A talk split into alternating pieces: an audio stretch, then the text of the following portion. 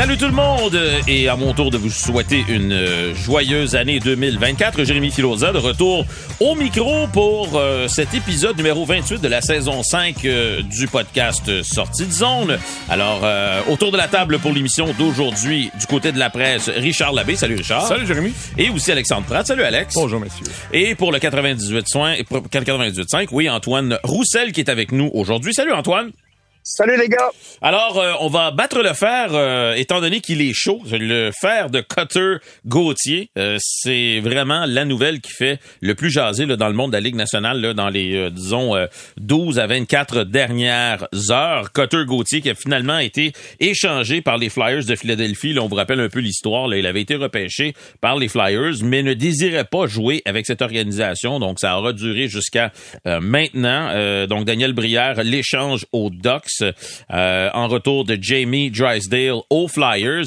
Et ben, la question que tout le monde se pose, c'est comment se fait-il qu'un joueur qui est repêché par une organisation comme les Flyers, c'est, pas les Coyotes de l'Arizona ou quoi que ce soit, c'est quand même une équipe euh, respectée euh, dans le monde de la Ligue nationale, qu'un jeune comme ça ne veuille pas jouer pour une organisation euh, comme les Flyers. Antoine, je te laisse partir là-dessus, étant donné que, selon ce que, ce que tu nous as expliqué, tu as, un petit peu d'informations sur ce sujet.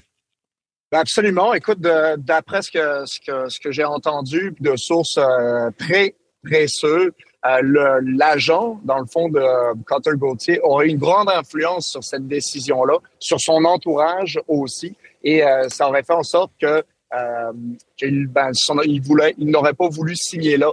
Et pourquoi? Parce que probablement que le coach en charge de l'équipe n'était n'était pas adéquat à son développement. Donc pour moi, c'est, je me pose la question, quel genre d'impact John Tortorella à ton, sur ton organisation? Est-ce qu'il est plus positif que négatif? Puis, écoute, c'est, c'est quand même gros quand des jeunes joueurs euh, arrivent dans, euh, dans la Ligue nationale et ont un assez gros pouvoir. Ça veut dire qu'ils sont assez bons pour décider euh, de leur avenir parce que on s'entend que tous les jeunes n'ont pas ce, ce, ce luxe-là de pouvoir mhm. choisir où est-ce qu'ils vont commencer leur carrière. Mais c'est pas le seul, Quentin Gauthier, qui choisit où est-ce qu'il, qu'il va aller. Euh, au Québec, on a juste à penser à Eric Lindros, mais dans un mhm. avenir, euh, dans un passé plus euh, plus proche, on a juste à penser à Adam Fox de New York qui a pris cette décision-là, lui aussi parce qu'il voulait jouer pour les Rangers. Mais c'est c'est vraiment décevant en soi pour les Rangers parce que pour moi, John Tortorella, avec l'attitude qu'il affiche auprès des journalistes, auprès des médias, ben, il véhicule ce, cette image de mauvais, tu sais, pas mauvais garçon, mais de mauvais coach, coach mhm. dur, coach intransigeant. Puis la nouvelle génération de la Ligue nationale, puis corrigez-moi si je me trompe, elle arrive dans la Ligue nationale avec une, une attitude qui est différente. Puis moi, je l'ai vu avec des jeunes joueurs euh, que tu dis pas forcément à ces joueurs-là où tu les coaches pas de la même manière que quand moi, je suis rentré dans la Ligue nationale. Mhm. Et les coachs s'en aperçoivent euh, considérablement. Donc, ils ont une approche différente. Puis que euh, que ce soit dans la nationale ou dans le milieu du travail. Euh, monsieur, madame, tout le monde, des employeurs, des collègues, euh, on, vous pouvez le voir, c'est vraiment différent. Mais ça fait en sorte que cette génération-là est un petit peu plus têtue, mais elle sait ce qu'elle veut. Tu sais, je comprends la, le on va soulever beaucoup l'âge du joueur, puis la génération, puis la génération d'aujourd'hui. Mais ben, euh, Antoine a parlé d'Eric Lindros, évidemment, qui n'a rien à voir avec la génération d'aujourd'hui. Je pense pas qu'on peut mettre ça sur le compte d'une génération en entier. Depuis que le sport existe, il y a des gars qui veulent pas aller jouer quelque part. Ben ça, a toujours été comme ça. Euh, moi, c'est une situation, par contre, que je trouve euh, dommageable pour. Euh, on a parlé de l'agent. tu sais, le joueur qui fait ça il y a 18 ans, je, sais, à 18 ans, t'es censé être mieux conseillé que ça. Et moi, je me souviens, euh, quelque chose de plus récent un peu, euh, au repêchage de 99, c'était les frères Sedin. et les Trashers d'Atlanta avaient le premier choix au total. Mais avant le début de l'encan, clairement, l'entourage, l'agent, tout le monde a dit aux Trashers, ne prenez pas un, un de ces gars-là, on y va pas. Mm-hmm. faites pas ça, là, on ira pas c'est avant le repêchage. Ça aurait été bien que le clan de, du jeune joueur, Gauthier dans ce cas-ci, avant le repêchage, dise à l'entourage des Flyers en passant, ne, ne, ne prenez pas notre client, ça sert à rien, il ira pas. Hmm. Au lieu de ça, on, on laisse les Flyers euh, choisir le gars en question, puis là, un an plus tard, on arrive puis on dit, ouais, en passant, finalement, il a pensé comme faut, il ira pas. Moi, je pense que là-dedans, tu sais, avant de jeter la pierre aux Flyers puis à Tortorella, je sais que Tortorella, il y a eu de la misère. Entre autres, on l'a vu avec les jeunes joueurs à Columbus, Pierre-Luc Dubois. Oui, c'est vrai, il y, a, il y a un problème un petit peu. Mais là-dedans, moi, je pointe beaucoup du doigt le, le Carter Gauthier, son entourage. Si vous vouliez pas y aller, dites-le. On a déjà Ben, vu ça écoute, auparavant. se- selon l'article du Journal de Montréal de ce matin, là, les Flyers devaient être pas mal au courant parce que Ben, ils l'ont pris pareil. ils, ils auraient proposé une transaction aux Canadiens. Un an plus tard. Un an plus tard. Un Alors, bon, un an plus tard, ouais. ok. Non, moi, c'est vraiment au, au moment du repêchage. Ça, c'est l'année de Slavkovski. Ouais. On est ici au Centre Bell, 2022, et lui, il sort quatre ans plus tard. Ben, dites-le. Moi, c'est c'est- c'est Mais- ce bout-là. Moi, j'ai de la Ouais, mais Tort. Tort, étais-tu là? Oui, il venait d'être nommé euh, ouais. quelques jours avant. ouais.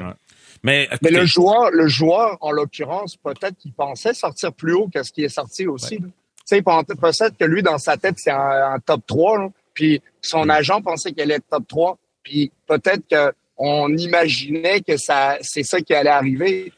Et peut-être qu'ils se sont jamais, ils ont jamais pensé à ce scé- scénario-là de dire on va glisser, glisser jusqu'à 5, qui est, Ouais, qui est mais en soi en- en un soi- petit peu, un- un- non mais tu sais, c'est un petit peu voir la vie en rose de se dire euh, moi je suis sûr de sortir dans le top 3, mais écoute, c'est- c'est pas à négliger non plus. là. Mais les joueurs parlent à peu près à tout le monde. Là. Les, les gars de premier tour, là, ils vont parler à peu près à toutes les équipes, une à une, avant Ouais. le repêchage. Donc, au moment Le de problème, parler... c'est que tu veux pas être.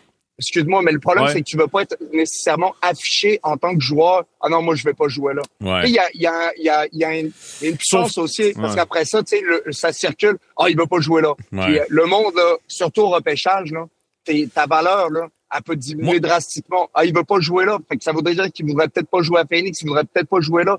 Euh, il serait peut-être pas, euh, il jouerait peut-être pas à Winnipeg non plus. Fait que là, tu veux pas véhiculer ces, euh, euh, ben, pas ces sentiments-là. Ben oui, ces sentiments complètement, parce que ça aurait un impact sur où est-ce que tu vas être euh, repêché, puis sur ton contrat futur. Mais écoute, je, je pense que c'est beaucoup de pouvoir à avoir sur un jeune homme. Euh, moi, personnellement, euh, Tortorella, c'est pas une personne que j'apprécie. Puis euh, pour moi, de dire d'un autre Italien que je l'aime pas, c'est parce que Ça t'en demande il est beaucoup. spécial. Ouais. Mais euh, si j'avais un fils et qu'il était repêché dans la Ligue nationale et que l'entraîneur était John Tortorella, j'aurais quelques réticences. Je suis très honnête. Mais en même temps, T'es, t'es un agent, Kurt euh, Overhard, il a 45 clients. Est-ce qu'il va euh, échanger à chaque fois ou demander une transaction à chaque fois que John Tortorella se retrouve dans une organisation avec un de ses clients? Pourquoi pas? Écoute, je, le sais pas, c'est parce que ça complique, ça complique les choses. Ça, Peut-être, compl- ça complique que, les choses pour qui? Pour les Flyers qui ont décidé d'embaucher Tortorella. ah, ben moi, je l'aurais jamais embauché. Puis je- même quand ils l'ont embauché, Ah oui, j'ai mais dit, ça se peut pas que ce le gars-là problème revienne. Est-ce que c'est le problème du- de l'agent, c'est le problème du joueur? Moi, je vais y aller sur un autre plan, OK? Ouais. Tu as 17 ans, mettons, tu, je sais pas, t'aimes les finances dans la vie. Est-ce que est-ce qu'on t'impose d'aller dans un cégep en particulier? Ouais. Non, tu peux choisir. Tu finis ton cégep, tu t'en vas à l'université. Est-ce qu'on t'impose une université? Ouais, non, mais c'est pas pareil. Ah Non, oui, mais- c'est pas pareil. Attends, attends. Tu t'en vas sur le marché du travail. T'es-tu obligé d'aller travailler pour telle banque ou une autre? Ouais, non mais plus, qui, t'as le qui choix. là-dedans te paye des millions de dollars? Personne. Pas encore, parce Pas encore, pas encore. Il Il a avait pas pas signé le contrat encore, Ah, là. ouais, tu sais. non, non, mais éventuellement. Attends, il y a combien, éventuellement. il y a combien d'entreprises d'industrie en Amérique du Nord dans laquelle tu es obligé d'aller travailler pour un employeur qui te choisit?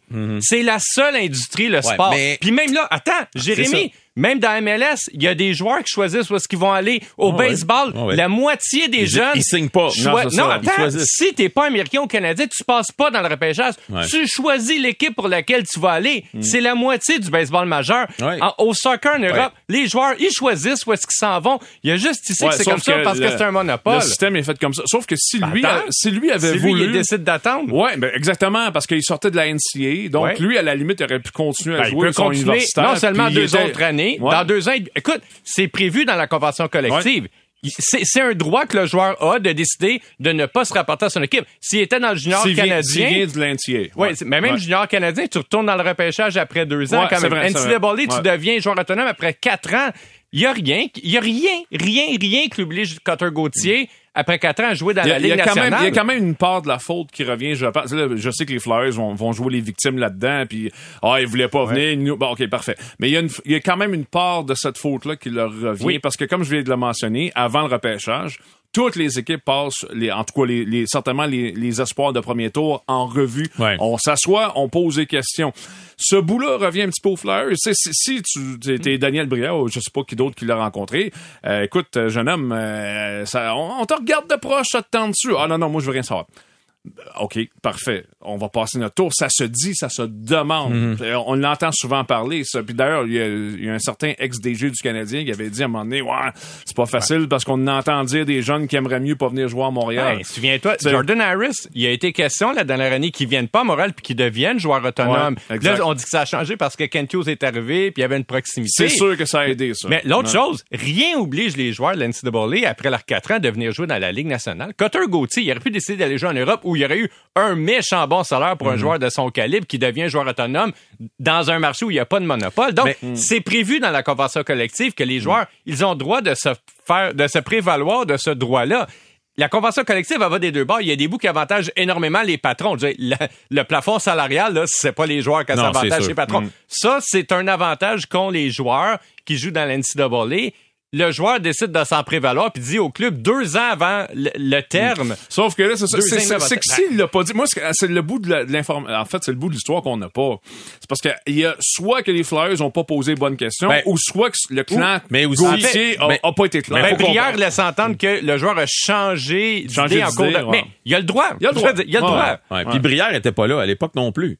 Donc, il, Mais c'est- le joueur a le droit de changer d'idée. Ah, On peut trouver ça épouvantable comme fan, mais c'est quand même son droit dans la convention collective de le faire. Je suis pas Antoine là-dessus. hein. Les gars, pour moi, les Flyers reçoivent le retour du balancier. Ils ont choisi d'avoir un coach intransigeant, un coach qui est qui a la ligne dure, puis c'est ils ont pris une bonne décision en soi parce que au niveau de l'équipe avant c'était plus difficile, on n'avait pas de direction. Là en ce moment, Mm. on a une direction puis la preuve ils sont au classement général. Mais on n'avait pas prévu le retour du balancier. Ouais, le retour puis- du balancier, c'est que tu as un coach qui a une ligne dure, qui Ouais. se positionne devant les médias drastiquement d'une manière euh, abjecte ou des fois, euh, c'est quasiment limite de la manière dont il parle aux médias. Donc, pour moi, des fois, il respecte, un, pas les médias, deux, pas les fans. Ce qu'il respecte, c'est vraiment l'aspect autorité. Ben, ça fait que tu crées une image qui est vraiment dure et au final, ben, ça montre que, sais, pour des jeunes, est-ce que tu veux vraiment avoir le prof le plus méchant de la gang pour aller à l'école? Ou tu veux quelqu'un qui, qui comprenne la vie puis que, tu sais, il- c'est pas toujours blanc ou noir? Hmm. Donc, euh, tu veux un peu de gris, de nuance de gris? Ben, je pense que lui, les Flyers viennent de l'apprendre à leur dépens que Ouais. Des les fois, joueurs ont plus de pouvoir que- qu'ils Ouais. pensent. Et des fois, on oublie que dans ce genre de discussion-là, tu sais, on, on pointe souvent le joueur du doigt en premier parce que c'est le réflexe, le premier réflexe de tout le monde. Mais souvent, quand on regarde un petit peu euh, en arrière-scène, ce qui a mené à ce genre de décision-là, ce qu'Antoine vient de dire, c'est souvent ce qu'on voit. Tu sais, on a parlé rapidement d'Eric Lindros. Ouais, la beaucoup, vraie beaucoup, raison. beaucoup de gens oublient qu'il y a eu un gros problème avec la direction des Nordiques de Québec, entre autres Marcel Aubu et l'entourage d'Eric Lindros. Puis à un moment Ah oui. donné, Eric Lindros était plus capable, son père était plus capable, sa mère voulait plus rien savoir. Tu sais, à un moment donné, De on va le nommer. Euh, là. non, mais c'est ça, je viens de le nommer. Euh, C'est c'est clair. Puis là, après ça, il y a eu euh, un cas très célèbre, c'était John Elway, qui était le plus bel espoir au chapitre des carrières en 25 ans. qui- Puis là, ben, avant même le début du repêchage, tout l'entourage de John Elway veut rien savoir de la direction des Colts à ce moment-là, qui sont à Baltimore. On dit, non, non, touchez-y pas, on y va pas, on on n'est pas capable de vous autres. On oublie des fois qu'il y a ça aussi derrière, derrière Ouais. une Ben, décision. écoute, moi, je dis toujours, euh, tu sais, essayer de donner la chance aux coureurs, mais je comprends que la réticence peut-être d'un agent, parce que, tu sais, en tout cas, John, euh, il s'est pas gêné hier. I don't know him from a hole in the wall, il a dit. Que, Ben ouais, regarde, ben je le connais pas, puis... euh, Ben, je pense que c'est très représentatif de tout ce qui est dénoncé ben, dans la c'est cause ça. ici. là. Moi, j'ai- été surpris quand on lui a donné une autre Mais chance. les, mais, puis là, mais ben, les c'est ça. sont quand même très chanceux là-dedans Ouais. parce que finalement, ils obtiennent, là, on verra, il a souvent été euh, blessé, mais Drysdale, c'est un joueur de premier plan potentiellement. Là. Euh, Puis, en sachant, parce que là, ça se savait de plus en plus que ah, fallait se débarrasser de ce joueur-là. G- Généralement, t'es pas en position de force Exact. quand t'es dans une situation comme celle-là. Donc, les Flyers s'en Ouais. tirent, je pense, quand même bien. là, ils ont aussi un joueur qui va jouer immédiatement. Ouais, ils sont dans une course aux séries, Ouais. puis ils gagnent un défenseur numéro 2, potentiellement 3 là, à cette petite carrière. Mais tu sais, c'est un gars qui fait un point par deux matchs présentement, puis qui a genre 22 Et, et ans, rapidement, j'en reviens pas. Là, Ouais. si tout ça c'est vrai, là, que l'an passé, euh, au- sur le plancher du repêchage, euh, les Flyers se sont promenés promené, puis on dit à tout le monde, nous autres, on a un gars échangé, voulez-vous, puis le Canadien a passé, là. Ça, j'ai de la misère à comprendre ça, parce que je comprends que Ryan Backer, ça va être bien de fun, là, mais t'avais pas besoin de rajouter un 25e défenseur Non, non, c'est dans ça. ta charte de profondeur. Je pense que le Ben Canadien... oui, on va en ben parler. oui. Ben, je pense que le Ben, Canadien avait pas mal ben- plus besoin de Connor, de, Connor, de Bedard, oui, mais de Cutter Ben, de Gauthier. Connor Bedard, oui. mais non, mais, de, de Cutter Gauthier qu'un autre droitier. défenseur. Ben, Ah, mais t'as besoin d'un Ouais, ouais. Ils, ont, ils, ont, ils ont de l'abondance à certaines positions, mais ça te prend un défenseur du bon côté. Écoute, moi, quand je jouais, puis tu vas me dire, je n'avais pas des grosses habiletés, mais quand je jouais à l'opposé, t'es limité. Et en Mhm. tant que défenseur, de la manière dont on joue, c'est tellement plus agréable quand tu coaches, quand tu joues, puis c'est d'a- d'avoir des joueurs qui jouent dans leur position. Donc, si t'es droitier, tu joues à droite pour un Mhm. défenseur, puis à gauche. Et c'est le Canadien avait pas cette profondeur-là. Fait que c'est pas vrai que oui, ils ont beaucoup de défenseurs, mais ils en ont plus des gauchers. ouais, Fait que, de gaucher. oui, c'est c'est c'est fa- c'est facile à dire, mais écoute, moi je pense toujours que et encore peut-être que c'est vieille école, on me l'a peut-être trop euh, mis dans la tête, mais tu construis une bonne équipe avec des défenseurs, puis ça, tu sors de ta zone, c'est les défenseurs qui te sortent de ta zone, tu passes pas de temps là, tu attaques plus. Donc au final, t'es mieux d'avoir une meilleure défensive avec des gros bonhommes, puis peut-être endurer un petit peu des petits euh, des petits attaquants pendant un petit bout, Bon, on parce va- que ça joue bien plus en défenseur qu'en attaquant. Ben écoute, euh, c'était justement un de nos sujets. Là, on va en parler tout à l'heure avec euh, le, le Canadien. On va revenir au Canadien avant de se replonger dans les autres sujets Ligue nationale. Le Canadien qui montre une fiche de 17 victoires, 17 défaites et 5 défaites euh, en prolongation. Donc on se retrouve au sixième rang de l'Atlantique, 13e de la conférence Est avec 39 points, à 5 points d'une place en série. Euh, ça semble pas impossible, mais est-ce qu'à ce stade-ci, on est prêt à dire que tu sais, le Canadien ou les partisans peuvent commencer à oublier une potentielle course aux séries? Euh, Est-ce qu'on va se retrouver à continuer à jouer des matchs significatifs d'ici la fin du mois? Ou est-ce que clairement là, on s'en va dans une direction où l'équipe va être vendeur euh, d'ici la date Au retour de la pause, la pause des étoiles, c'est le week-end, là. C'est quoi, début, euh, Quatre, je 2, pense, 2 quatre 3 février. Ouais. Au retour de ça, le Canadien est à Washington. Euh, pour moi, à ce moment-là, on va avoir toutes les réponses à ça. D'ici là, il y a 10 matchs. Il y en a 6 là-dedans que c'est- contre des clubs qui, au moment où on se parle, euh, sont euh, dans le tableau des séries. Alors, on va avoir la réponse assez rapidement, d'à peu près 2-3 semaines. Mais je pense que le Canadien est exactement là où on pouvait le prévoir. Moi, j'avais prévu une saison d'à peu près 500. Ça va être ça. Euh, ça va être un club qui, à mon avis, n'est pas assez fort pour présentement être en série, Euh, mais qui est en train de placer ses, ses pions en vue d'octobre prochain. Ça, moi, si j'étais le partisan, un partisan de cette équipe-là, c'est le bout que je retiendrais. Je vois au moins un progrès. Je Ah vois oui, au moins, ah oui. on le voit là, pour de vrai. Là. Je, je sais là, que certains soirs, ça paraît difficile, mais au moins, il y a du progrès. Pour moi, ce qui ressort, c'est que, bon, clairement, tu vas avoir un gardien numéro un l'an prochain. Je pense que Caden Primo va être un très bon réserviste. On va finir par échanger Jake Allen ou on va le perdre cet été pour rien. Ça va être un des deux. La- C'est pas cette année ou l'année prochaine, je me souviens plus. Quoi, ça? Ah, c'est l'année prochaine. Peu importe. Ouais. Il tombe à janvier. Il reste une année encore Ouais, à Jake. Allen après celle-ci. Alors, on voit du progrès. On parlait de la défense tantôt. Il y a du progrès en défense également. Euh, rajouter Dak, Newhook en santé en octobre. Honnêtement, si j'étais un des dirigeants de cette équipe-là, je serais content euh, de la situation. Alex? Ouais, moi, je pense, je pense pas qu'ils vont participer aux séries. Là. Ils ont le pire différentiel de l'association Moins 26, je Est, ouais, présentement. Ils ont le calendrier le plus difficile euh, de l'association d'ici la fin de la saison. Et euh, et il y a trop de clubs, en fait. Ils, ont beau être à 5 points. Si t'as genre 6 clubs entre Ouais. les deux, euh, ça en a fait le, des clubs à dépasser au classement. Là, il, il leur manque deux centres, même deux et demi, là, si on compte New York aussi là-dedans. Mais tu sais, Dvorak reviendra pas, Dak non plus. Euh, ils sont encore poignés avec euh, un gardien inefficace, faut dire. Là. Jake Allen, euh, c'est pas facile nécessairement Qui, tous qui les vont soirs, faire là. jouer encore malgré tout. Ouais, c'est ça. Tu sais, alors, euh, non, il y, a quand même des enjeux dans cette équipe-là. Mettons, pour la saison en cours, je les vois pas participer aux séries. Je pense que mathématiquement, là, je regardais avant le balado, c'était sous 5% de chance, là, mathématiquement, de se rendre dans les séries si la tendance se maintient. Fait que je pense que ça serait difficile pour cette année. Ils vont jouer des matchs compétitifs, là. Je veux dire, d'ici la fin janvier, assurément. Ils sont pas éliminés mathématiquement. C'est déjà mieux que l'année passée puis l'année précédente. Ben oui. Ouais, c'est ça. Ouais. Mais est-ce qu'ils vont jouer en mars? Euh, on, ben, Ouais, comme je dit, pense. Probablement Richard, on va le savoir au retour du match des étoiles. Puis à partir de là, ils vont se concentrer sur la saison prochaine. Je suis sûr que le Canadien va être vendeur à la date limite des échanges. Je suis pas sûr qu'il va être capable d'en passer tant que ça. Tu sais, Souvenez-vous, l'année dernière, on Non. avait des très hautes attentes, puis le seul échange a été Gourianov, là, Mm-hmm. qui a pas été comme extraordinaire. Puis même, euh, c'est pas facile de faire des échanges. Oui, Antoine?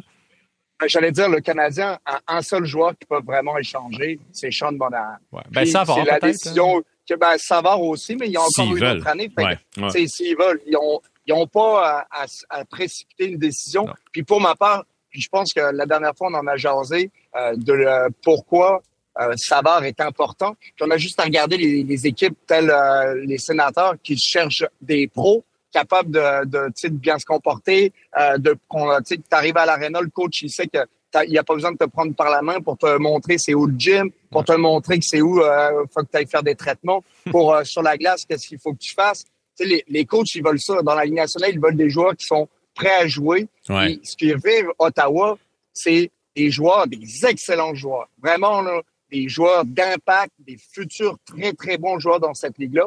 Mais ils n'ont pas nécessairement assez de, tu sais, de tuteurs pour, pour leur montrer que tu sais, le, la- le chemin le plus vite, là, c'est tout droit. Ben, il y en a que des fois, ils prennent des Mais- petits raccourcis. Mais, Mais Mhm. c'est ça. Mais fait, pour revenir aux Canadiens, à part Sean Monahan, c'est de poser la question. Moi, j'essaierais de garder Sean Monahan parce que une ligne de centre, puis on le voit, il y a toujours des joueurs qui se blessent dans une saison, puis ça peut faire te mettre de- du plomb dans l'aile de pas avoir assez de profondeur au centre, et il y a un impact indéniable. Fait que j'imagine que le Canadien songe à, le, à lui donner une extension, puis si c'est pas le cas, devrait Mais- le faire assez rapidement. ils cherchent des bons pros, mais ils ont un gars comme Giroud, puis là, selon ce qu'on entend, c'est que possiblement ils vont l'échanger. Alors, euh, tu sais, je sais pas euh, exactement. Ben, je sais, moi, je, je sais pas, je sais, moi, je sais pas si Claude Giroud, je le mets dans, puis aucune, puis je veux pas être, euh, insulter le joueur quand je dis Mhm. ça, là, vraiment pas. Puis sans tout respect, mais je sais pas si euh, ces jeunes années ont démontré que c'était le meilleur pro pour encadrer des, euh, des jeunes,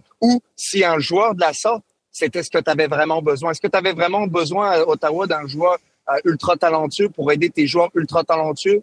Ou est-ce que, tu sais, il y Hmm. avait besoin d'autre chose, d'une autre facette? Parce que quand on regarde leur équipe, ils ont quasiment tous des joueurs pareils. Mais tu sais, quand on regarde, là, tu sais, on parle justement de bons pros. On a parlé de David Savard tout à l'heure. Il reste une année de contrat la- l'année prochaine. C'est sûr qu'il y a des équipes qui vont appeler pour savoir si le Canadien euh, veut le laisser partir. Mais moi, je pense que dans une reconstruction, tu as besoin d'une coupe de vétérans euh, qui font la job, qui coûtent pas trop cher, qui font pas de Sur- bruit. surtout mais... en défense. Ben, surtout en défense. Sais, présentement, là, on va en reparler tout à l'heure, mais tu sais, t'as, t'as, t'as, t'as Savard, t'as Matheson. C'est deux vétérans. Euh, c'est pas des boulets dans ton organisation. Euh, tu sais, on, on peut remonter, euh, tu sais, à la transaction de, de, de Tyler Toffoli qu'on avait laissé pa- euh, partir. Euh, Il a connu quand même des bonnes saisons depuis qu'il est parti de Montréal. Il était sous contrat. Il y avait aucun, aucun risque de le perdre pour rien. C'est un gars qui aurait pu donner un coup de main, puis surtout marquer Ouais, des mais- buts. Pour- c'est, Ouais, mais c'est dans- tellement un problème pas- chez le ouais, Canadien. mais pas dans le cadre euh, d'une reconstruction, c'est ça l'affaire. là. Tu sais, à un moment donné, quand tu décides que tu effaces tout puis tu recommences, euh, Ouais, tu, mais- tu, tu enlèves ces contrats-là. Bon, mais c'est une Tu réalité. sais, en attaque, là, qui sont tes vétérans sur qui tu peux te fier, qui mais il aurait des pas buts, ga- puis- il aurait jamais Ben, gagné avec Toffoli dans l'alignement. C'est ça l'affaire. Il aurait pas avancé bien, bien plus. Non. C'est un bon Mais joueur, mais... dans l'échange de Toffoli, ils ont eu Monahan plus un choix de première ronde. Pour moi, c'est euh, ils ont eu, euh, avancé, Non, ils pas ont eu Méchard puis Heinemann, je pense. Ouais. Euh, Ouais, mais Méchard et Hanneman, ouais, c'est Ouais. ça. Heinemann qui est quand même un bon, un bon, euh, bon espoir là, pour cette équipe-là. Alors moi, je, tu sais, tu Ouais, mais dois il va, faire... il va scorer 30 buts par année pendant, tu sais. Ben, ça, je, C'est pas- j'aimerais ça te dire. Mais, futur, mais- mais mettons que t'as fallu remarquer 30 buts dans les deux dernières années pour le Canadien. tu fais pas plus les séries. Qu'est-ce qui serait arrivé? Non. Tu fais pas plus les séries. Non. Mais comme j'ai dit, tu sais, t'as besoin, t'as un vétéran gardien en Jake Allen, t'as des vétérans défenseurs, on vient de les nommer. Ça prend, ça aurait pris aussi, je crois, une coupe de gars sur qui mais moi, j'ai écrit ce matin sur les vétérans. Le, ma chronique matin- ce matin portait sur le fait de on sous-estime les gars qui ont plus que 30 ans dans la ligue. Dans Mhm. le top 50 des marqueurs, il y a 17 trentenaires puis deux gars de 24 ans au moins, tu sais, de moins de 24 ans. Les vétérans, ils jouent bien, de plus en plus vieux, de meilleur en meilleur, ils sont Mhm. en meilleure forme, ils se nourrissent mieux, tu sais, on maîtrise mieux la science. Maintenant, tant qu'avoir des vétérans dans l'alignement, je, je pense pas que je les mettrais à l'aile. Je pense des vétérans comme Monahan que tu mets comme deuxième centre qui protège un peu Suzuki, c'est de ça que le Canadien a besoin. Le Canadien a besoin de joueurs au centre pour que Suzuki, à un moment donné, il y ait un break puis qu'il n'y ait pas toute l'attention de, de l'autre Ben, équipe ce gars-là, c'est censé être Kirby Ben. Là, le problème avec ça, c'est que euh, Ben- est-ce que lui va être là euh, à 100% en octobre? Je pense que Ben, oui. Oui, mais, Mais, hey, euh, il va avoir joué deux games dans les 18 ouais, derniers mois. T'es, peut-être Ouais. mieux de garder Monahan dans cette situation-là que Je d'aller pense- chercher un autre C'est parce que le plan, probablement, aussi, était d'amener Owen Beck. Mais là, est-ce qu'Owen Beck euh, l'amène-tu maintenant en octobre? Suis pas sûr. Moi, Non. moi, ce que je remarque, les gars, là, c'est quand je regarde le- le- le- la structure chez le Canadien de Montréal, c'est que oh, chez les gardiens, on a des jeunes. on a un vétéran. Euh, Il y a personne vraiment qui est un, véritable boulet. On pourrait dire que Allen coûte Ben, peut-être un gros peu contrat, quand même. Ben, Ouais. c'est- c'est un boulet parce que c'est Non, mais un, pas- un boulet parce que t'es obligé d'avoir mais- une situation à 3 à cause de lui. Je comprends. Ça Mais un spot pas- dans le line-up. Tu l'as pas pendant 5 ans à 6 millions. Là. Tu sais, on s'entend Non, là-dessus. mais il là. prend un Il spot reste dans l'alignement année. quand même, là, je veux dire. Présent- euh, présentement, Moi, c'est un boulet. Moi, honnêtement, les gars, j'ai- pas un gros problème avec la situation des gardiens de but chez le Canadien Je pense- je cette pense année. que Martin Saint-Louis en a un. Ah, ben ça, manque un petit peu de histoire. Flexibilité quand même dans ton dans Oui, ton parce que ça te prend une place, c'est ça. Ça puis, prend une euh, place. Là, d'ailleurs, ils viennent d'envoyer euh, Lindstrom au, euh, au balotage. là. Bon, Bon. alors Lindstrom est au balotage, mais défensivement parlant, t'as as, deux vétérans, on en a parlé tout à l'heure, qui sont pas des boulets pour l'équipe. T'as plusieurs jeunes prospects qui, Mm-hmm. qui peuvent euh, euh, de- devenir de très bons joueurs dans la Ligue nationale. Le gros problème, c'est en attaque. C'est là que tu manques de profondeur. Là, t'as- t'as- t'as- c'est sûr que tu as perdu une coupe de morceaux, mais est-ce que c'est écrit dans le ciel qu'éventuellement le Canadien va devoir échanger un ou deux de ses prospects, défenseurs-là, pour euh, Ben, ça, aller chercher des, des c'est- attaquants. C'est ça qui est la beauté. Je pense que Kent Hughes va arriver cet été à la table de repêchage avec ces atouts-là dans son jeu. Oui, il peut le faire, c'est pas écrit dans le ciel, mais il y a certainement cette, cette possibilité de, de le faire. Parce que là, ils sont débalancés complètement. Ouais, ouais. Ben, tu sais, mais je pense que les blessures, euh, évidemment, tout le monde passe par les blessures, je comprends ça, mais euh, Dak et Newhook, ça fait très mal. C'est sûr. Ce qu'on voit présentement, c'est que le- ce club-là, en attaque, a pas cette profondeur-là pour compenser Pas ces pertes-là. Tu t'as vu quand, quand Savard est tombé, quand Jordan Harris est tombé, on a sorti un gars qui s'appelle Jaden Struble, que per- en tout cas, pas que personne connaissait, mais qui, qui est un peu sorti de nulle part, puis tu vois, il est capable de faire le travail très bien. Donc, on a un peu plus de profondeur à l'arrière, ça, c'est sûr. En attaque, il va falloir, je, je, suis d'accord avec toi, certainement, euh, confronter ce problème-là cet été. Ben, tu sais, avoir des joueurs d'élite en attaque, faut que tu payes cher. Ouais. Je veux dire, regarde, là, ils ont quand même donné Drysdale. L'équivalent du Canadien, ça serait Goulet, mettons? Probablement. Probablement Ouais. Goulet. Donc, Goulet puis un 2, mettons, pour avoir un gars comme Gauthier. Ouais. On aurait-tu payé Mais, ça? euh, Je pense pas, là. Mais. Puis un peu, ils ont donné Drysdale puis un choix. Puis Ouais. en plus de ça, pour moi, c'était un gros risque Drysdale dans le sens où il était blessé plusieurs fois. Puis c'est pas des petites blessures là, Ben, dans Goulet sa aussi, par- Goulet aussi a raté beaucoup de matchs, mettons, dans les trois dernières années aussi. Oui, absolument. Puis C'est sûr qu'on aime toujours plus nos joueurs que Ouais, les autres, mais ouais. euh, ben, c'est vrai que pour moi, je trouve que les Flyers, ils ont pris un choix. Il y avait, d'autres bons jeunes défenseurs qui auraient pu choisir avant euh, peut-être Drysdale. Parce que là, on regarde les défenseurs que le Canadien a, mais il faut rajouter aussi Logan Mayou qui pousse euh, à Laval et euh, Jean-François Hull qui, qui arrête pas de dire de, de, de, de bons mots sur Arbor Jackay. Et là, on se dit, mais où va jouer tout ce beau monde-là? Ben, c'est ça. Je, je sais Alors, que les, les- les ouais. partisans apprécient beaucoup euh, Jackay. Euh, mais est-ce que c'est le ce qu'on appelle dans le monde du sport le odd man out? Est-ce que c'est Ben, en c'est fait, lui qu'on va sacrifier? Ben, le, Canadien va se retrouver avec clairement trop de défenseurs. Trop de dès, le- dès la défenseurs. saison prochaine, d'ailleurs. La question après, c'est est-ce que ça va être un marché de défenseurs? Parce que tu veux pas te retrouver dans un marché qui est contre toi non plus. Puis là, d'être pris à garder tes joueurs un petit peu plus longtemps, comme il se passe avec les gardiens de but présentement, puis d'avoir des, des ménages à 8 ou 9 l'année prochaine, défenseurs, puis Reinbacker va s'ajouter à ça aussi éventuellement. Tu sais, le Canadien a beaucoup de défenseurs qui ont un petit peu le même profil, c'est-à-dire euh, très offensif. Tu sais, des, des joueurs même où la constance défensive est vra- vraiment à travailler. Tu sais, Maillot est comme ça. euh, euh, Trudeau, Hudson, euh, tu sais, il y, en a là dans. le- Il y a même euh, Barron est un petit peu comme ça. Tu sais, ça se travaille. Ils sont pas rendus à maturité défensive clairement. Donné, tu peux pas avoir un, un alignement avec cinq défenseurs à caractère Non, offensif. ça, c'est ça, là. Moi, je pense qu'ils n'auront pas le choix que de. Surtout qu'en attaque, ils, ils regorgent pas de, de joueurs euh, tu sais, comme Antoine, là, des, des, des, des, des grinders euh, qui jouent très bien défensivement aussi. Ouais, mais c'est vrai. Et, euh, Antoine, tu m'enverras une canne de les gars, il y a aussi le-. Et- Une petite bouteille, une canne de sirop, il n'y a pas de problème. ouais. Tu a- ton adresse. Hey, C'est vrai que t'étais gars, très bon, Antoine. J'en prends une aussi, moi. on t'écoute, Antoine, vas-y. Euh, je m'en- allais rajouter que la valeur d'un défenseur est toujours plus importante qu'un joueur d'attaque.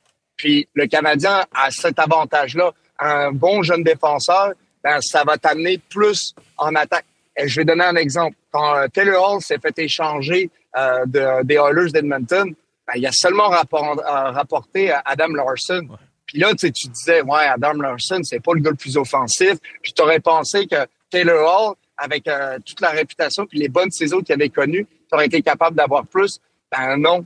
Fait que moi, je pense que le Canadien a le beau jeu en ce moment d'avoir des défenseurs, de continuer de développer ces jeunes défenseurs, puis de les mettre dans la vitrine, puis de pouvoir certainement les échanger avec des équipes qui regorge euh, Ouais. d'attaquants. Faut juste pas se tromper. Ben, c'est Vegas, hein. Je pense qu'ils avaient fait ça au repêchage d'expansion. Ils avaient repêché un nombre comme absolument débile de défenseurs Ouais. pour contrôler le marché des échanges des défenseurs après. Puis ils avaient vraiment eu des bonnes, euh, Hmm. ils avaient eu des bonnes valeurs en retour. ça. En tout cas, faut juste pas se tromper, comme j'ai dit. Parce que. Ben, ça, c'est ça, euh, c'est dans rien. Faut Ouais. jamais se tromper. Faut jamais se tromper. Sauf que le. Canadien, tu sais, l'avantage, c'est les gars, ils ont pas 18 ans présentement, là. Puis le Canadien, quand, ben, sauf euh, Reinbacher, puis le Canadien, quand même, est- tu a comme beaucoup de data quand même sur les défenseurs qu'il y a présentement. Je pense qu'il sait c'est quoi le plafond d'un gars comme euh, Harris, il sait c'est quoi le plafond d'un gars comme Strawball, Mayu, ils ont une bonne idée, là. Ils commencent à avoir une bonne idée de ce qu'il peut représenter, Goulet aussi. Fait que, tu c'est plus facile d'échanger un gars à 22 ans que de l'échanger à 18 ou 19 comme euh, Sergachev, maintenant. Ouais. Bon, OK. Euh, dernier petit sujet canadien avant de passer à la pause de Nick Suzuki qui ira au match des étoiles. Encore une fois, il sera le seul représentant du Canadien si jamais on n'en ajoute pas d'autres. Mais je pose la question, Samuel Montembeau mérite-t-il d'être considéré? 18 matchs, c'est pas beaucoup. C'est Ouais. un peu moins que la moitié des matchs. Malheureusement, ça, c'est sûr que ça lui fait mal. Mais sa fiche de, de, de victoire, euh, elle est très bonne. 9 victoires, 5 défaites, 3 défaites en, en prolongation, avec un taux d'efficacité à 906 et une moyenne de buts alloués à 2,93. Y a-tu une chance? Non. Non. Il, Non, est même ben, même pas dans le top 10, je pense, du vote présentement des, des C'est ça, puis il est pas. Ouais, ben ça, c'est un vote Ouais, de non, popularité, là, mais euh, il a pas joué Mais, beaucoup. mais des fois, tu as des gars qui sont des game changers dans certaines équipes. C'est que comme, tu sais, Charlie Lindgren, euh, Jeremy Swayman, euh, tu sais, il y en a, le avez-vous dans parlé de Lindgren? Non, d'un podcast précédent? Non. Non, mais tu sais, Charlie Lindgren, ça va très bien. Il était à 12 Non, buts sauvés. Euh, C'est tu un exemple d'un gars? Écoute, là, je veux dire, on l'avait-tu enterré, lui, à Laval, Charlie Lindgren? Il était pas très bon quand il jouait à Montréal, dans mon souvenir non plus. Là. Il y avait. Ouais, mais ça me fait. Tu sais, quand on dit qu'un changement d'air, là, fait Ouais, du bien. ouais. euh, Ben, tu sais, les gars, euh, Jonathan Quick, tu sais, il y en a là, des bons gardiens dans l'Est. là, Ouais, quand même, Quick, là, Quick qui est deuxième avec les Rangers, fait quand même que Ouais. bien. Il connaît une, une Mais bonne euh, saison. Samuel Montembeau peut aller à la plage, à la place. Donc, c'est une bien meilleure option. Une bonne option, Montembeau, dans deux ans, Jeux Olympiques. Moi, je pense qu'il va être dans l'équipe nationale. Ah, ben, c'est vraiment pas pas, va être partant. Adenil est comme très bon, là, mais, mais Montembeau, il a des bonnes stats. Pour un goaler canadien, il est très bon. Ben écoute, il était le numéro un l'année passée au championnat mondial. Il a gagné la médaille d'or. Alors, on, on va s'arrêter le temps d'une euh, courte pause. On a quelques sujets Ligue nationale qu'on va euh, segmenter en deux blocs. On vous revient dans quelques instants.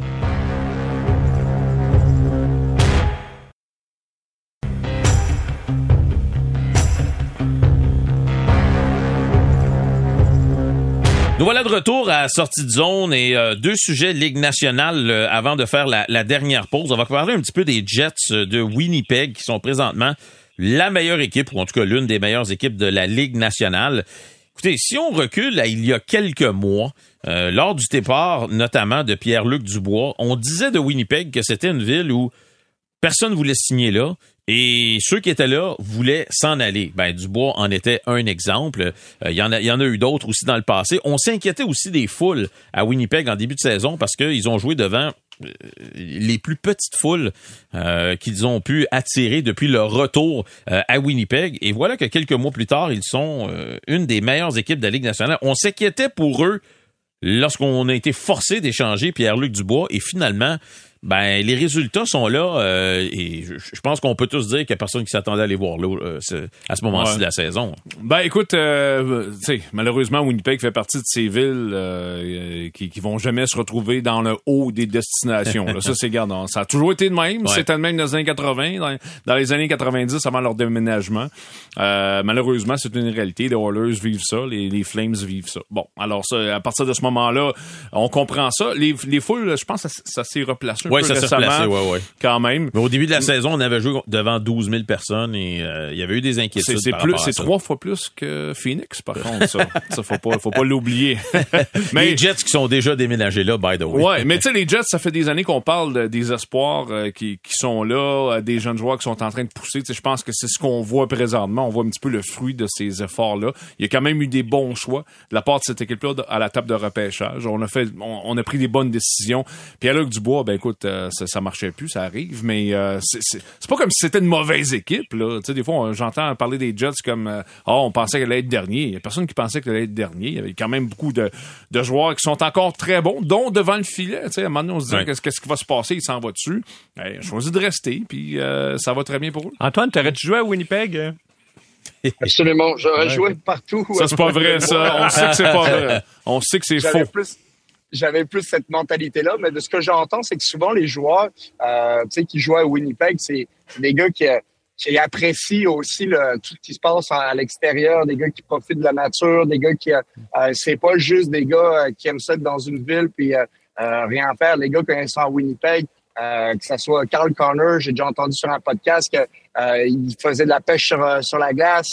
Bufflin, même chose quand il était là. Donc c'est des gars que quand ils jouent sur place, ils embrassent la culture, puis mhm. ils, euh, ils, sont, euh, ils, ils, font partie, hein, ils se mélangent bien avec le monde là-bas, puis ils prennent euh, la vie telle qu'elle est aussi, puis telle qu'elle est disponible là-bas. Donc, pour moi, c'est c'est un peu quand tu, comme quand tu restes au Saguenay. S'il fait froid, ben, tu joues dehors, tu joues dans la neige, puis tu apprécies ces moments-là, puis que tu tu chiales pas nécessairement pour, avec tes conditions climatiques. Là, parce que n'importe quelle ville en été est magnifique aussi. Donc, pour moi, c'est, vraiment, euh, ça n'aurait pas été un facteur, mais c'est clair que pour des joueurs, puis pour leur famille, c'est un facteur important. Oui. Euh, d'ailleurs, quand les, euh, les Trashers allaient déménager, euh, donc pour Winnipeg, à un moment donné, vers la fin de l'année, on commençait à entendre entre les branches un paquet d'agents qui rajoutaient le nom d'Atlanta dans les destinations où tu n'as pas le droit de m'échanger. Puis là, ça demandait, voyons donc, pourquoi personne ne veut jouer à Atlanta? Ah, OK, c'est parce qu'ils s'en vont à Winnipeg.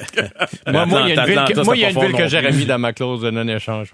Qui, c'est Atlanta? Non, je pense qu'il y a une ville qui commence par Saint et qui finit par Louis. Ah, ben voyons donc. C'est fabuleux, Saint-Louis. Euh, sur les Jets, euh, je trouve que c'est l'équipe qui a pris la décision la plus intéressante cet été parce qu'ils étaient à la croisée des chemins puis ils auraient pu décider de s'en dans une reconstruction, oui. clairement. Et euh, on oublie des fois qu'une reconstruction c'est un luxe. à Montréal, on, peut se le permettre parce que l'équipe elle est extrêmement riche, puis je veux dire, elle fait des dizaines de millions de, dollars de profit par année. Et les assistances ne baissent pas. C'est ça, exactement.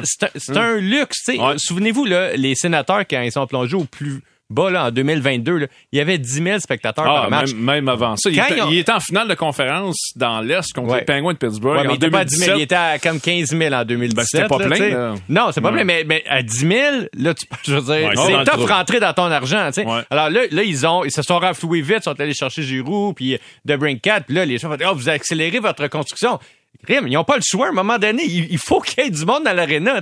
Les Jets, je pense, ils avaient cette décision-là à prendre de dire est-ce qu'on s'en va dans une reconstruction, puis on part de petite foule, puis on risque de se planter big time. Puis c'était ça le risque qui courait les Jets. Ça aurait été une très longue reconstruction si les avaient pris ce chemin-là. Ou bien on arrange un petit peu les choses. On garde deux de nos quatre piliers. On échange Wheeler, on échange Dubois, mais on garde les deux autres. Puis on essaie d'y aller avec les jeunes qui poussent. Puis ça a été une très bonne transaction pour eux, celle de Dubois. Mm. Là, ils ont vraiment euh, eu euh, un bon coup là-dessus. Mais finalement, tu regardes ça aujourd'hui tu te fais, ouais, ils ont pris la bonne décision qui était à contre-courant en passant de ce que ben, ben du monde pouvait penser sur X, là, puis sur euh, Facebook. Puis, tu sais, les gens, là, ils voient comme il, voit la reconstruction comme une finalité. Ça peut marcher dans un marché qui a de l'argent, qui a des moyens. C'est à la limite un peu arrogant hein, de dire oh, on recommence, mais c'est pas grave. vous allez être tous là, pareil, 20 000 par soir. 200 000% d'accord avec toi. Oh, n'oublions pas qu'une reconstruction, c'est comme un, déménagement dans la vie. C'est un luxe. Oui, c'est un luxe. Puis surtout, c'est très, très long. Tu sais, je veux dire... Euh, ben, c'est six ans la moyenne maintenant. Tu sais Ouais, puis il n'y a aucune garantie. Non, c'est 50% hein, Regarde du côté des sables de Buffalo, là, qui, qui Non, euh, c'est ça. Ça fait combien de temps qu'on essaie Les Panthers ont été 10 ans sans faire les séries, là, je te rappelle. Je pense que si le Canadien voulait et pouvait, il ferait deux, trois transactions tout de suite pour euh, accélérer le processus, mais tu il y a quelqu'un qui a rapporté ça ce matin. Il y a eu quoi? 10 ou 12 transactions depuis le début de l'année? 10 depuis le début de l'année. c'est rien. Ben, c'est parce qu'il y a personne qui... ça, ça, ça, faisait partie, par contre, là, là j'étais là quand c'était arrivé en 2005, quand on a complètement annulé la saison pour le lockout. Et il y a une chose que le, patron des joueurs à l'époque, c'était Bob Goodonnard, avait mentionné. Les joueurs détestaient oui, ben ne pas avoir le contrôle. Oui, ça c'est sûr. Mais ce que Goodonnard avait dit à Gary Bettman, il avait dit là, là, là, on va passer le plafond salarial, là, mais là, là, l'argent, puis les contrats, puis la durée des contrats, puis le pourcentage sur la masse, ça va faire partie des, des discussions. Et est-ce que ça c'est bon pour le pour pour la game? Est-ce que c'est bon là que dans les discussions de hockey on parle de masse puis de plafond puis de pourcentage? Puis Godolon il avait raison là-dessus parce que on est tellement puis on est obligé on est obligé d'en parler parce que c'est une réalité. Il y en a un plafond. Mais je comprends ce qu'il voulait dire il y a 20 mm-hmm. ans et je pense qu'il avait raison sur le fond. C'est ben parce qu'à un moment donné ça prend presque trop de place. Il y a des gens qui chialent sur un joueur parce qu'ils prennent un pourcentage trop élevé de la masse. Ouais. Tu sais, Jake Allen, c'est un excellent exemple. Jake Allen, s'il faisait 1.3, là, Ah ouais. n'y a, pas de- il y a pas de plafond salarial, il y a personne qui parle de Jake Allen. Il y a personne Mhm. qui parle du, du, du, du ménage à trois. On- ça serait pas un, euh, ça serait pas un sujet Non, de mais moi, moi, moi, ce que, ce qui, ce que je trouve pas le fun, c'est que des fois, tu as des situations où le joueur veut sacrer son camp, l'équipe veut qu'il sacre son puis camp, il peut pas. les partisans veulent qu'il Ouais. sacre son camp, Oui, mais je veux dire, si le joueur, tu sais, à un moment donné, C'est le joueur qui avait dit oui à ça Ben oui, tu sais, c'est comme quand Robert- Roberto Longo était pas échangeable. My Fine, je contract comprends. sucks, avait dit. Ouais, il y avait Je pense 64 qu'il millions était dans la. C'est ça. Je pense qu'il était content quand même de son chèque. Puis, je comprends là, puis c'est vrai ce que Félix Leclerc dit là, le, le pire d'un que peut avoir un homme, c'est de pas travailler, le payer à rien faire. de le payer à rien faire, tu sais. Puis je comprends Sauf tout que à tu le fait payes ça, très bien mais tu l'as payé quand même au départ. Puis le, le joueur a quand même profité de Puis le joueur a dit salaires, oui à ça, tu sais. Ouais. Mais je comprenais, tu sais, ce que, ça fait, par contre, ça enlève un peu de fun à, à patente. Tu sais, parce que le, le bon exemple, c'est les transactions. Il y en a presque plus. Non, Pourquoi? ça. Parce que tout le monde est à côté sur le bord du Écoute, menton. faites comme au baseball. Pour vrai. Ah ouais. Tant que je euh, lutte. Une équipe- une équipe- Free for all. Une Ben, équipe qui ça. achète Je pense, tout le je monde. pense qu'il y a un- il y, y y a un juste milieu. Ouais, Puis pour ouais. moi, c'est le football américain. Je trouve que le baseball, ça n'a pas de bon sens parce que Montréal, Pittsburgh n'aurait aucune chance. Ouais. Euh, le hockey, ben, c'est pas pire, mais c'est- pas parfait. Le football américain, c'est parfait. Mais c'est pas tout le monde qui peut avoir ce système-là parce que c'est de loin la ligue la plus riche. Mais ça fait, ça fait en sorte qu'on a des reconstructions interminables. Ouais. Euh, euh, on va parler un petit peu de Connor Bedard parce que malheureusement, il a la mâchoire fracturée là, suite à une mise en échec de Brandon Smith des Devils. Euh, il pourrait rater le match des étoiles. On verra là, comment ça, on, on lui souhaite de le rater. Regarde, reste, reste sur le bord d'une plage quelque part. là. Je suis sûr que lui, il va pas se dépêcher. Ouais, mais pour, pour la Ligue nationale, tu vas avoir ce joueur-là dans ton match des étoiles, c'est certain. Euh, Antoine, je, je, je, je te pose la question sur ce coup euh, qu'il a reçu. Ça a fait euh, couler beaucoup d'encre. Euh, J'aime jamais voir un joueur étoile, aucun joueur, recevoir un coup qui blesse la tête, que ce soit la mâchoire ou quoi que ce soit, des commotions cérébrales. Euh, tu sais, c'est les partisans qui payent là-dedans. Parce que ceux qui ont acheté des billets pour voir Connor Bedard dans les prochaines semaines, il, pas sera là. pas là. Il sera Non. pas là. Euh, alors Antoine, euh, je te, je te laisse euh, lancer ce sujet-là. Ben écoute, pour moi, c'est toujours un petit, c'est sûr que je veux jamais voir de poids à la tête. C'est, euh, c'est, j'ai toujours trouvé ça vraiment euh, salaud et vraiment dangereux pour la suite de ta carrière. Puis souvent, quand tu reçois des coups à la tête, ben, ça a un impact sur comment tu joues puis la suite de ta carrière. Donc, euh, c'est évident que les coups à la tête, on veut pas les voir. Puis encore moins à tes meilleurs joueurs Mm. parce que c'est eux qui amènent euh, de l'eau au moulin. Puis dans le cas de Connor Bedard, c'est, euh, c'est vraiment malheureux. Est-ce que pour moi, euh, j'évalue toujours l'intention dans une, dans, dans un coup à la tête? Est-ce que c'est intentionnel ou est-ce que c'est euh, c'est un résultat malheureux? Puis dans le cas de euh, Smith sur Bedard, pour moi, c'est un résultat malheureux. Euh, ça a été une punition, mais c'était pas en, en soi, pour moi, je ne l'évalue pas comme un gros coup salaud, parce qu'on en voit quand même des, des situations du genre où un joueur freine puis essaie de, euh, de justement de mettre en échec le joueur, le porteur de la rondelle. Donc, euh, c'était pas nécessairement euh, vraiment ultra grave dans mon livre à moi. Une Ben, situation, écoute. tu sais, mais attends, attends un peu. Une situation pour moi qui est vraiment dérangeante, c'est euh, c'est Cou- c'est Cousin en Floride Ouais. qui frappe un gars à genoux, à la tête, dans le dos. Pour moi, ça, ça me dérange énormément. Ouais. Parce que là, il y a tout, il y a tout de suite une intention de blesser qu'il n'y avait pas nécessairement dans, dans, dans le, dans le cas de Smith. Puis, tu sais, Luke Richardson, là, il a pas vraiment, euh, tu sais, été sur les réseaux puis il a dit, ah, c'était un coup salaud, euh, c'était ci, c'était ça. Il, a, il a levé le pied, il a pas mis de l'huile sur le feu parce qu'il sait que, puis probablement, il doit le voir peut-être comme moi je le vois, c'était pas vraiment une intention, c'est malheureux le résultat, mais l'intention n'était pas pareille. Ben, écoute, je pense pas qu'il a l'intention de le blesser, sauf qu'il voit clairement arriver et, euh, tu sais, mettons, il se tasse pas, là. Il, Ouais. il rentre dedans pour le frapper et tout ça, mais... c'est- oui, c'est normal, c'est le jeu, là, aussi. Ouais. gars, on aime tu sais, pas je ça voir. C'est à, la- c'est à la rondelle, là, peut On le je comprends, mais on n'aime pas le résultat. C'est différent. là. On n'aime pas le résultat, mais je pense qu'il y a eu des coups, malheureusement, bien pires que ça oui, cette année, qui oui, ont été raison. pas punis. là, Pas punis. c'est- ça que, c'est- mais c'est ça le problème. Garde, Mais tu sais, il y a d'autres sports là où euh, il y a pas d'excuse. Tu frappes à la tête, t'es puni instantanément. Tu sais, euh, il y a pas de ah ben moi je suis plus grand, ah ben moi langue de... non, tu touches pas à la tête du joueur. Puis si tu le fais, T'es- on n'a pas cette constance-là au hockey. Ouais. Puis même le département de sécurité des joueurs euh, a de la misère à comprendre Il c'est quoi. département de sécurité des joueurs. Ben ouais, mais Oui, Ben, c'est oui, tellement il, bon il point, ça. protège les Les violeurs. Non, mais la, la- le département de la sécurité des joueurs, pour moi, c'est eux qui portent le blâme sur toute la ligne. Sans, sans farce, parce que eux sont pas capables de positionner les joueurs d'une certaine manière, d'avoir une ligne assez directrice, droite, puis qu'il n'y ait pas de zone grise. Pour moi, il y a beaucoup trop de zone grise. Puis écoutez les, les interviews de chaque joueur après des matchs où il y a des coups comme ça.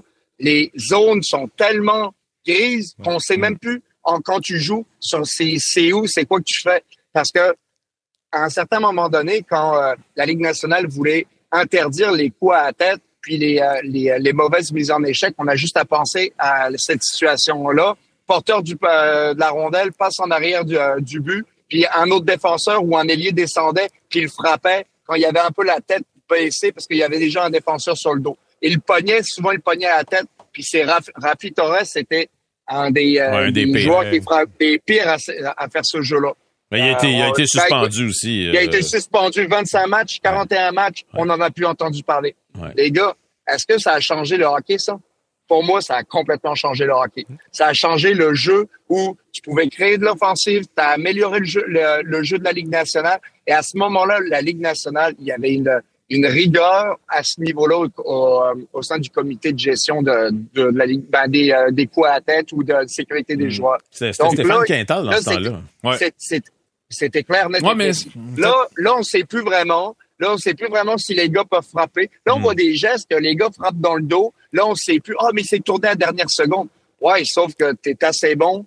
Ah, Tu es supposé rester en contrôle. C'est vrai que des fois, ça va vite. C'est pas évident. Quand un joueur tourne à la dernière seconde et il se protège pas, c'est euh, c'est malheureux, mais tu t'enlignes pour faire une mise en échec. Quand tu le regardes au ralenti, tu dis, ouais, le joueur aurait pu ralentir. Mais finalement, quand tu le mets à vitesse réelle, c'est quasiment impossible. Mhm, Mais mhm. la- pour moi, ils doivent clarifier la situation. On en voit beaucoup trop de situations de la sorte où les joueurs sont frappés dans le dos parce qu'ils ils, euh, tournent. euh, c'est eux qui se mettent dans une position dangereuse. Fait que la Ligue nationale va devoir se positionner puis rapidement avant que- qu'il y ait quelque chose de malheureux qui arrive. Antoine, je serai ton chef de cabinet si tu te présentes. Moi, moi, ce que je trouve plate là-dedans, les gars, c'est que que ce soit la responsabilité de, de l'agresseur ou de la victime, parce qu'on veut éviter les blessures à la tête. C'est ça qui, mais qui- qui le, est le, le plus département important. de sécurité des joueurs est employé par la Ligue nationale. Ouais. Alors, tant que la Ligue nationale de hockey ne déciderait genre- pas... Comme j'ai déjà écrit dans une de mes chroniques, c'est le comité de protection des barbares. Ouais, ben c'est ça, exactement. C'est souvent les agresseurs qui sont protégés, mais c'est comme dire Ah, écoute, t'as traversé euh, la lumière était rouge, fait que je t'ai écrasé. Fait que that's it, that's all, c'est de ta faute. Alors, on fait une petite pause. Il nous reste deux petits sujets euh, Ligue nationale. On vous revient tout de suite.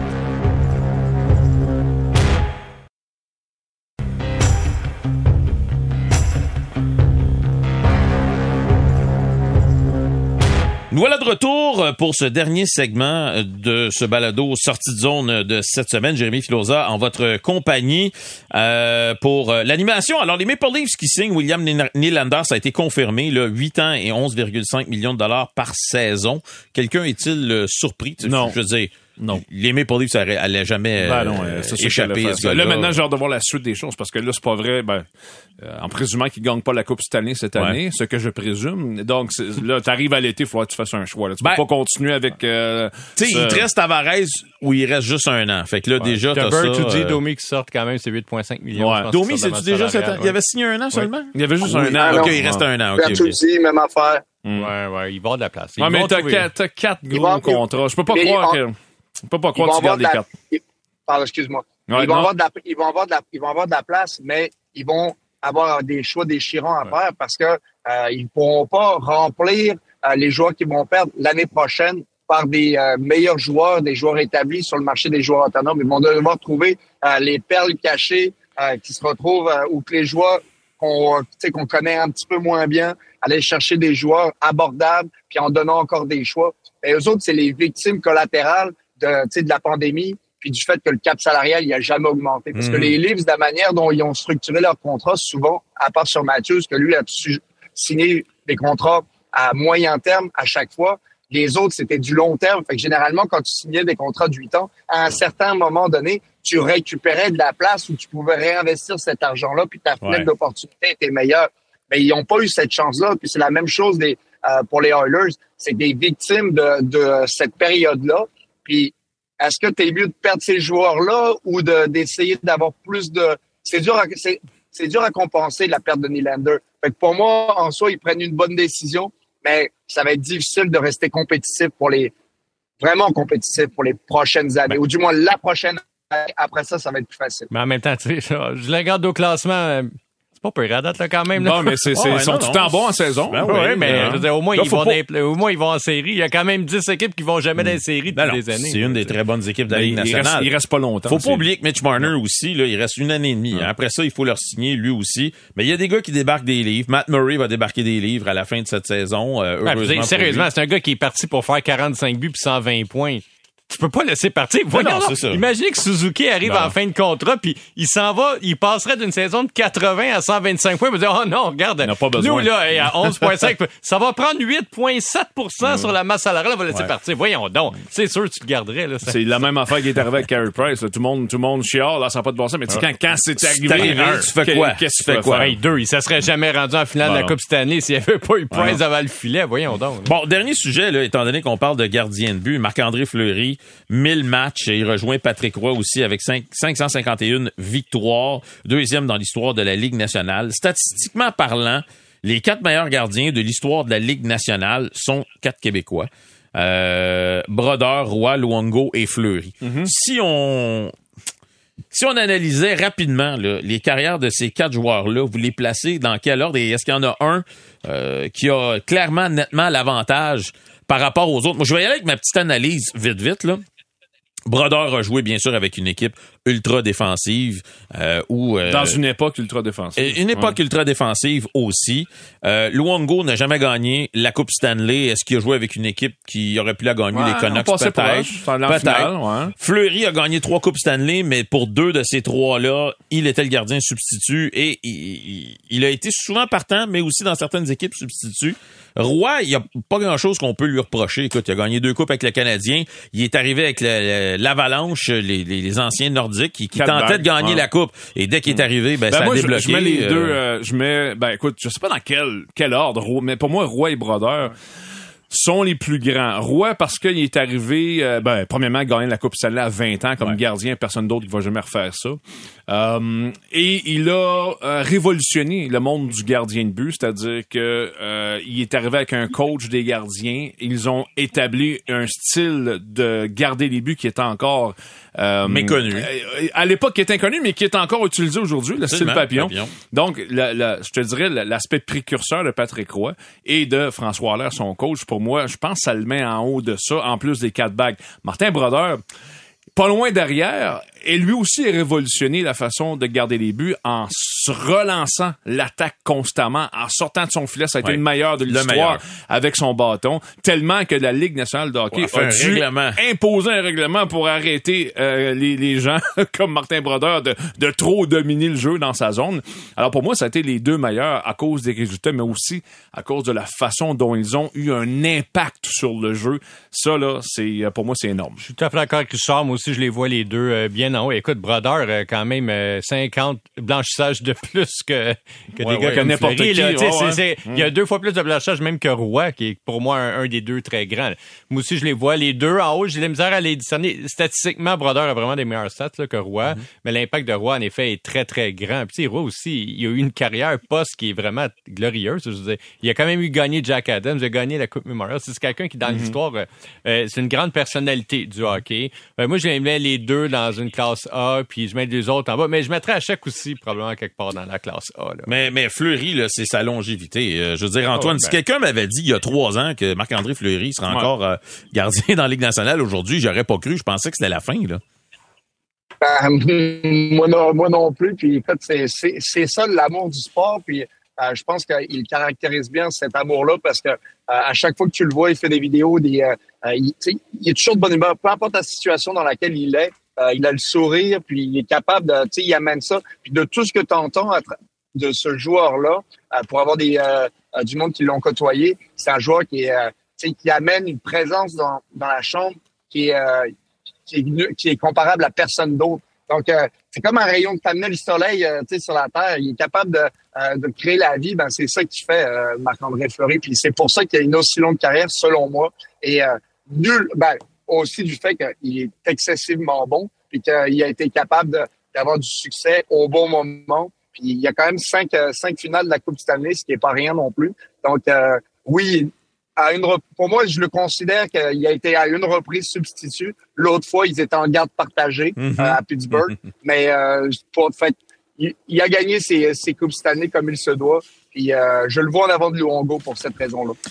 Bon, ben les gars, Richard, Alexandre euh, et Antoine, merci beaucoup d'avoir été toi. là. Euh, la semaine prochaine, Jérémy Rainville euh, revient, je crois. Je crois que la prochaine, ça va être avec Jérémy Rainville, là, plus tard Oui, euh, je cette crois semaine. que oui. Ouais. Exactement. Alors, euh, retour de vacances pour lui aussi. Donc, euh, au nom de toute l'équipe, Jérémy Filosa qui vous souhaite une bonne semaine euh, et à la prochaine. Et merci de toujours être à l'écoute.